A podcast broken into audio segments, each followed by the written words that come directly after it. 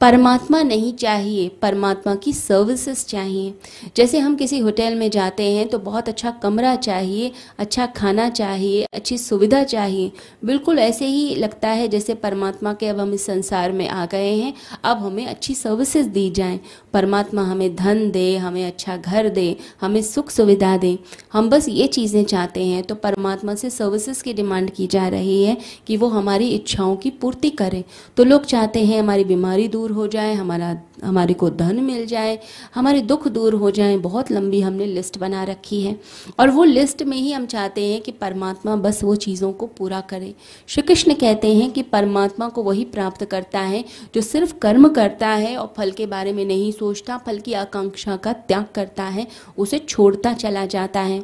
हम देखते हैं कि पानी को अगर उबाला जाए अच्छे से तो 100 डिग्री पे पहुँचने के बाद ही वह भाप बनता है। तो भाप जो है ऊपर स्टीम कहती है पानी से कि तुम मेरी तरफ़ तभी आ पाओगे जब तुम अपने अंदर एक क्वालिटेटिव चेंज लेकर आओगे। गुणात्मक तुम्हारे अंदर परिवर्तन आएगा तुम तब ऊपर आ पाओगे, ऊपर बादलों में घूम पाओगे। तो परमात्मा भी तुम्हें कह रहा है कि तुम मेरी तरफ़ तब आ पाओगे, तब तुम ऊपर आनंद में आ पाओगे, जब तुम यहाँ इस संसार के फलों का त्याग करोगे, निर्भर होना सीखोगे और ऊपर उठ पाओगे। तो कृष्ण कहते हैं कि फल की स्पृहा का त्याग करना, यही फ़र्क है खेल में और कर्म में।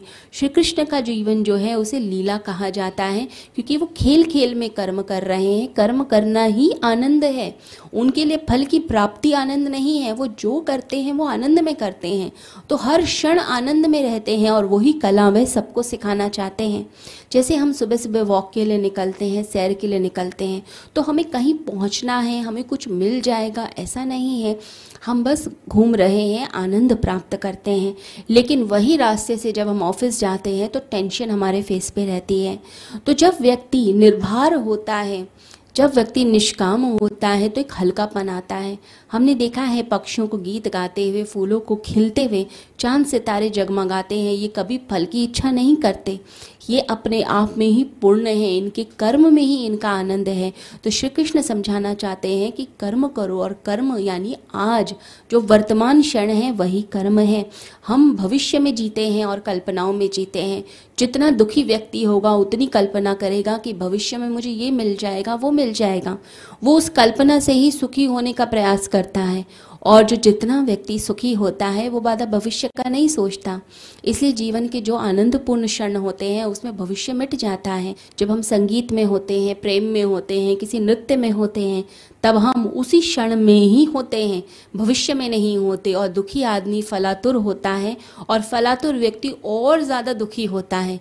कृष्ण कहते हैं, इस विश्व साइकिल से, इस दुष्ट चक्र से निकलने का उपाय है कि तुम सिर्फ़ कर्म करो और फल की इच्छा का त्याग करो। जिस दिन ये कला हमारी ज़िंदगी में आ जाएगी, हमें आनंद का पथ मिल जाएगा, आनंद का वह रास्ता मिल जाएगा, जिस रास्ते पे चलते हुए हम परमात्मा की प्राप्ति कर सकते हैं। सभी को हरिओम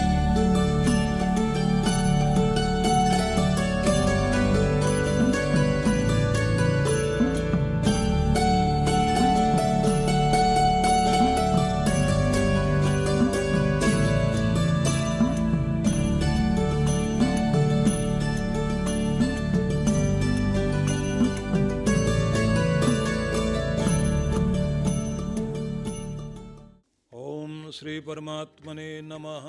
आप सभी भक्तों को बहुत बहुत शुभकामनाएँ और आशीर्वाद और आप सब के लिए प्रत्येक वर्ष की तरह 108 कुंडीय श्री गणेश लक्ष्मी महायज्ञ का आयोजन इस बार फिर से आनंदाम आश्रम में आयोजित किया जा रहा है।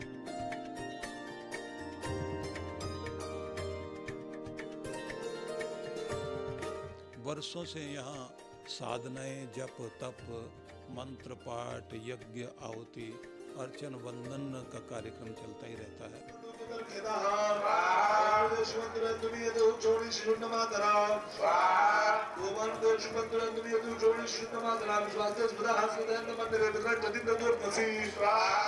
इस बार विशेष रूप से यज्ञ का कार्यक्रम तो रखा ही है। साथ साथ में सभी भक्तों को हम जो भी आएँगे उन सबको ये चाहेंगे कि यज्ञ कुंड के पास या फिर बाहर परिधि में बैठ करके आप सब लोग मंत्र पाठ करें, जो आपको सिखाया जाएगा कि सभी लोग जो है गणेश चतुर्शीर्ष का और श्री सूक्त का साथ साथ पाठ करेंगे। हज़ारों कंठों से एक साथ इतनी ध्वनियाँ निकलें तो कैसा भी दुर्भाग्य व्यक्ति का हो, टूटेगा ज़रूर और सौभाग्य जागृत होगा रक्षा कवच आपका काम करेगा। साथ साथ में आप सबको हम ये चाहेंगे कि अपना अपना श्री यंत्र भी साथ में लेकर आएँ, क्योंकि उसकी प्राण प्रतिष्ठा भी साथ में की जाएगी। और एक विशेष चीज़, इस बार वैभव साधना अनुष्ठान साथ साथ में कराएँगे और वरदान सिद्धि साधना तो इसकी बुकिंग अलग होगी।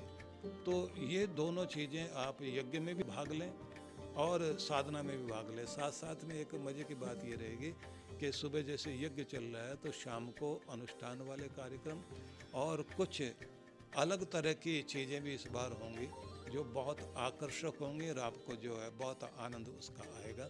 तो मैं चाहूँगा कि इस कार्यक्रम में आप बढ़ चढ़ कर भाग लें। और यदि कोई नहीं आ पा रहा है तो संकल्पित यजमान बन करके अपने घर में बैठे बैठे ही आप सामने उसमें शामिल हो करके और उसी तरह की मनोभावना बनाए। आपकी भाव तरंगें भी आपका कल्याण करेगी। आप सबके लिए मेरी बहुत बहुत मंगल कामनाएँ। 6 अक्टूबर से 9 अक्टूबर का दिन आप बुक कर लीजिए और आनंद आम आश्रम में पधारिए।